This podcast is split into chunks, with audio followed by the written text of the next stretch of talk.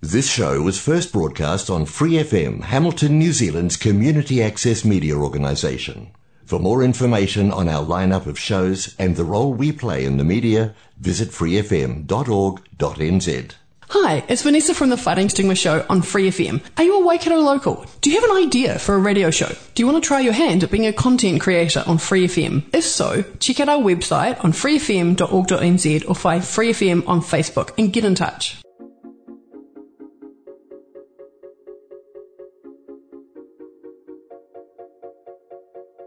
If you could rule it all, what would you do? Would you Hello, kia ora and welcome along to the New Zealand Charity Podcast, the show that helps you to make better contributions to the charitable organisation you serve. I'm your host, Thomas Nabbs, and today we're joined by Saskia Melville. Saskia, kia ora, good morning. Kia ora, Thomas. How are you doing today? I'm great, thank you. How are you? I'm super duper, thank you. Okay, so the, the New Zealand Charity Podcast is hmm. for charities that are just starting out, but it's also for charities at the upper echelon and everything in between. And I I know as well that some people listen to us who are not necessarily even charities right now, and that it can be you can get tips just from business perspective and life perspective as well. At what stage should a charity really be thinking about their brand and thinking about getting someone in who knows what they're doing? I, I suppose the first part of starting any charity is identifying a need and then being really passionate about your need and then probably going out and executing on and making a difference and making an impact on that first. At what stage do you think that people need to think, oh, gee, I'm getting a little bit of traction here and there's a real need and we need to increase it more? Perhaps I should start thinking about a name that we call ourselves or mm. depending on what the organisation's goals are or your personal goals at that time. But when do we need to think, okay, I need to get a professional in here because I'm a bit out of my depth? Do you have any suggestions or advice for that stage and for people considering that right now? Yeah, so I would say again, this is a, a hard one to measure. There are a couple of different approaches here. There's the begin as you intend to go on mm-hmm. m- method, which would be, hey, I know that I'm going to build this business. How do I pull a team around me that are going to raise me to the level that I anticipate myself going? So that might be pairing with an accountant, pairing with a lawyer, getting in some sort of brand strategist or designer, a marketing team. Obviously, that all requires input. And so, if you're starting from scratch, then that's possibly not an option for you. But if you've got the resources available, then I would probably encourage you to just get out the gate with a really strong foundational team around you just as consultants, mm. whether that's friends or whether that's paid professionals. I think it's good to have people around you that know the space and can give you good advice. The other option is, I guess, like the try before you buy mentality. So that's launch your business, bare bones, just get it started, see if it's going to get some traction, see if it's the sort of thing that people are going to buy into. And once you see a need to be pushing yourself more into the public space, then maybe that's a good time to start putting a little bit more effort into the visual execution of your brand and into ensuring that you've got a consistent output.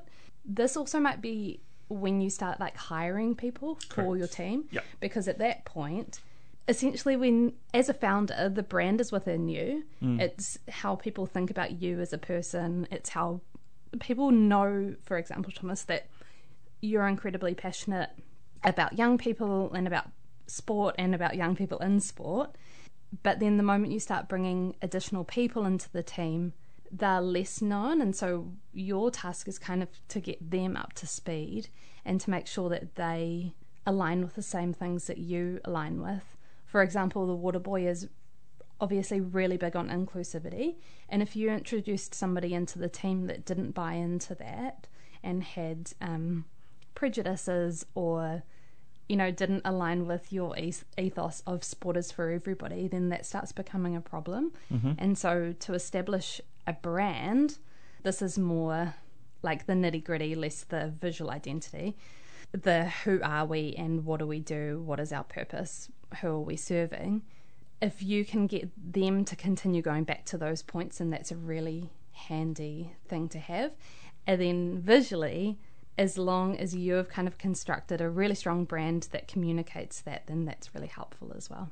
Yeah, for sure. So you need to have those other things in place before we come up with our logo, right? Because so Mm. Yeah, many exactly. people, I suppose, go out there and, and do all this really good stuff and think, oh, better call ourselves. A, our Mm. organisation wants to grow, or I, I want to turn this into an organisation. Better come up with a name and a logo. Mm-hmm. But really, the the logo and the typography, which we were talking about, which is the thing, if we're talking about a house, when we drive down the driveway and we first see the house, that's what people first see, right? Yes. But beneath that is the is the foundations. Why are we here? Mm-hmm. What values do we have? And often that's reflected from from a founder or from in in, in the trust deed or or the founding agreement, whatever if it's not a trust deed, and then we've got to be able to articulate the why and the how and the what before we even go on to doing those other things. So we're we're almost talking whole different um, I- another yeah, podcast I here. know. I'm sorry, whole I'm different a little bit on a um, tangent there. No, but it's so true. It's so true because if we don't have if we don't have the the values and if we don't have why we're here, Mm. then how are we going to be representing that stuff and and, and trying to show that stuff in an image and in the typography and, and be consistent with that to an audience that that view that.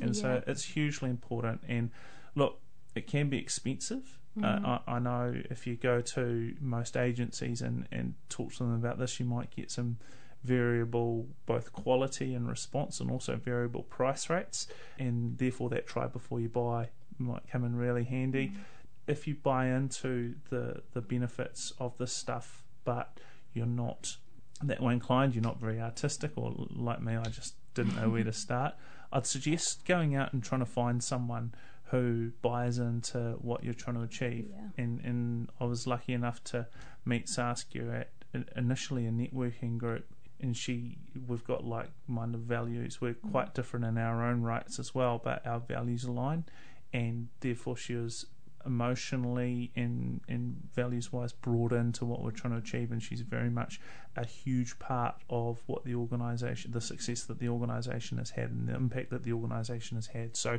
for those of you who are where we were five years ago go out and find someone with those strengths and get them brought in um, because it can be really expensive. When Saskia first told me the price that you you can expect to pay for um, good branding marketing almost fell off my seat and I must admit initially I didn't see the value in it um, got to know Saskia really well and started trusting her in the value of it and as, as I say just let her trusted her decision making and man it's paid off tenfold. yeah, well, so the Waterboy saw what an immediate mm, how much percent increase in sponsorship massive once yeah. we changed. And that was mostly just because um, this is another point to the last question was that the water boy the it's changed a little bit now because you've got a couple of different arms and you're serving different audiences um, with Takuaroa, etc. it's evolved yeah Yeah, it's evolved. But the initial offering was that you were partnering with these businesses who would then place their name against uh, next to the water boy and together you would service these communities and and input some funds but the business essentially would get some visual payoff hmm they would get some resources that they could then send out either publicly or just to their internal investors or their client base or even just their staff. And so pairing they essentially had to partner with a business who they knew was going to represent them in a really tidy, really professional manner. and they've got to be trustworthy too. You, Yeah. Your charity has to be trustworthy, and if Mm. you've got a shoddy logo and shoddy typography and inconsistency, Mm. It's really hard for businesses and for the public to trust you if you're really inconsistent. So that's again, this is all subconscious stuff, Mm. but very, very rarely do you see someone with a, a shoddy brand actually start growing and evolving and, and making more of an impact, be it in for profit or non for profit circles.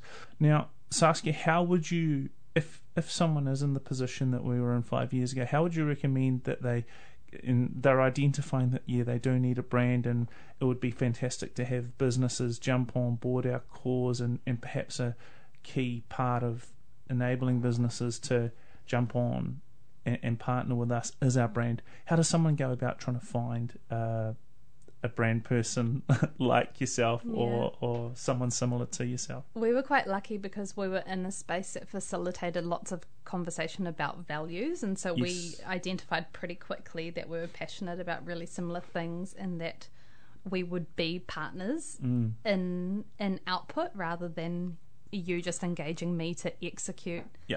something. I think probably initially the best way to get access to those type of people is to just look at your network to Yeah. chat to people and see whether they've got any recommendations. I think that the internet will show you who does maybe the most visually attractive work, but then how do you know whether they're in it just to receive funds for their business or just to execute something that will look really nice in their portfolio? Yes. I think that it's worth just talking to multiple people, the people that show the most interest, that ask the most questions, that really buy into the vision of your charity. I think that it's really important to Yeah. make sure that they really care. Mm, And and then alongside that too, you know, our our public perception of people that partner with businesses is really important. So if you choose a designer or a marketer or an agency who then have things to say that don't align with your business, then that can be really damaging. So just do a little bit of, um, yeah, just I would just engage in some really good, hearty conversations and figure out whether they align with your business or not. Completely agree. And and methods for finding those people can be Yeah. yeah, just throwing it out to um, Facebook friends or on your Facebook saying, "Hey, I'm looking for someone with these values," because everyone, well, in theory, people who are your Facebook friends know you, and they also Yeah. know other people, and and you can um, connect via that method. So.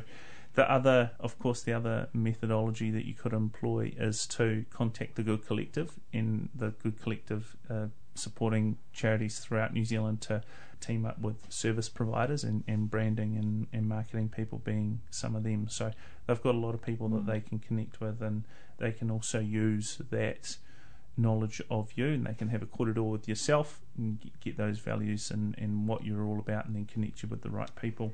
Yeah, I would also say really quickly you have to still know that they do a good job. Yes. So if you don't consider yourself like a visually acute person, Mm. somebody that knows much about branding and execution, chat to your friends who are. And then the, Mm. What does visually acute mean? so um, Am I visually acute?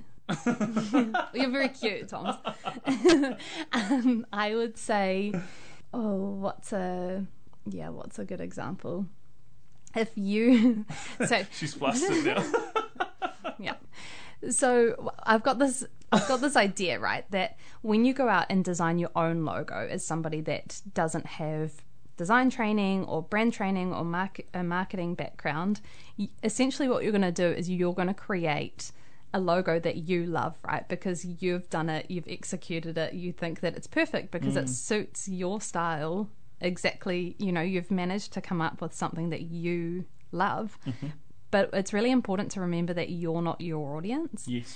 So, chatting to people who have a little bit of that history, a little bit of that background, who can identify what is going to be used as a really strong visual communication tool, and just running running different people past them. The other thing that I would say is that if you are coming across people that are promising to deliver things at a really cheap rate, and not just because you're a charitable organization and they want to help out, but if they just as a standard practice are, are on the cheaper side, mm-hmm. then that's something to look out for too. Yeah. Yeah. Look, let's wrap it up there for today. But if you have any questions, comments, or feedback about the show, or if you have any topics you wish us to discuss on future shows, be sure to send us an email info at thewaterboy.co.nz, subject line NZ Charity. If you wish to contact the Good Collective to support your charity to sign up for your business to be a service provider to charities, you can email info at thegoodcollective.org.nz. If you're listening to this show via podcast platform, please be sure to rate, review, and subscribe to the show and share it with your mates. That way, we can help more Kiwis to better support the organisations they are passionate about. Thank you to our guest today, Saskia Melville. Saskia, how can we contact you if, you, if we want to get in touch? Oh, yeah. See, this is my biggest downfall is that I spend so much time on everybody else's business. I forget to um, look at my own. Best way to contact me would be via Thomas. Via me. Okay, there you go. And thank you very much to Free FM for their support of the show, to Penny Boyce and Maya Armistead for editing, and credit to Shapeshifter for the tunes. Thank you for listening to the New Zealand Charity Podcast. I'm your host, Thomas Nabbs, and we'll be back again tomorrow with more tips, tricks, hacks, and learnings to help you accelerate your impact and create an even stronger New Zealand. Let all the colors ignite tonight. For more episodes, use the accessmedia.nz app for iOS and Android devices, or subscribe to this podcast via Spotify, iHeartRadio, or Apple Podcasts. This Free FM podcast was brought to you with support from New Zealand On Air.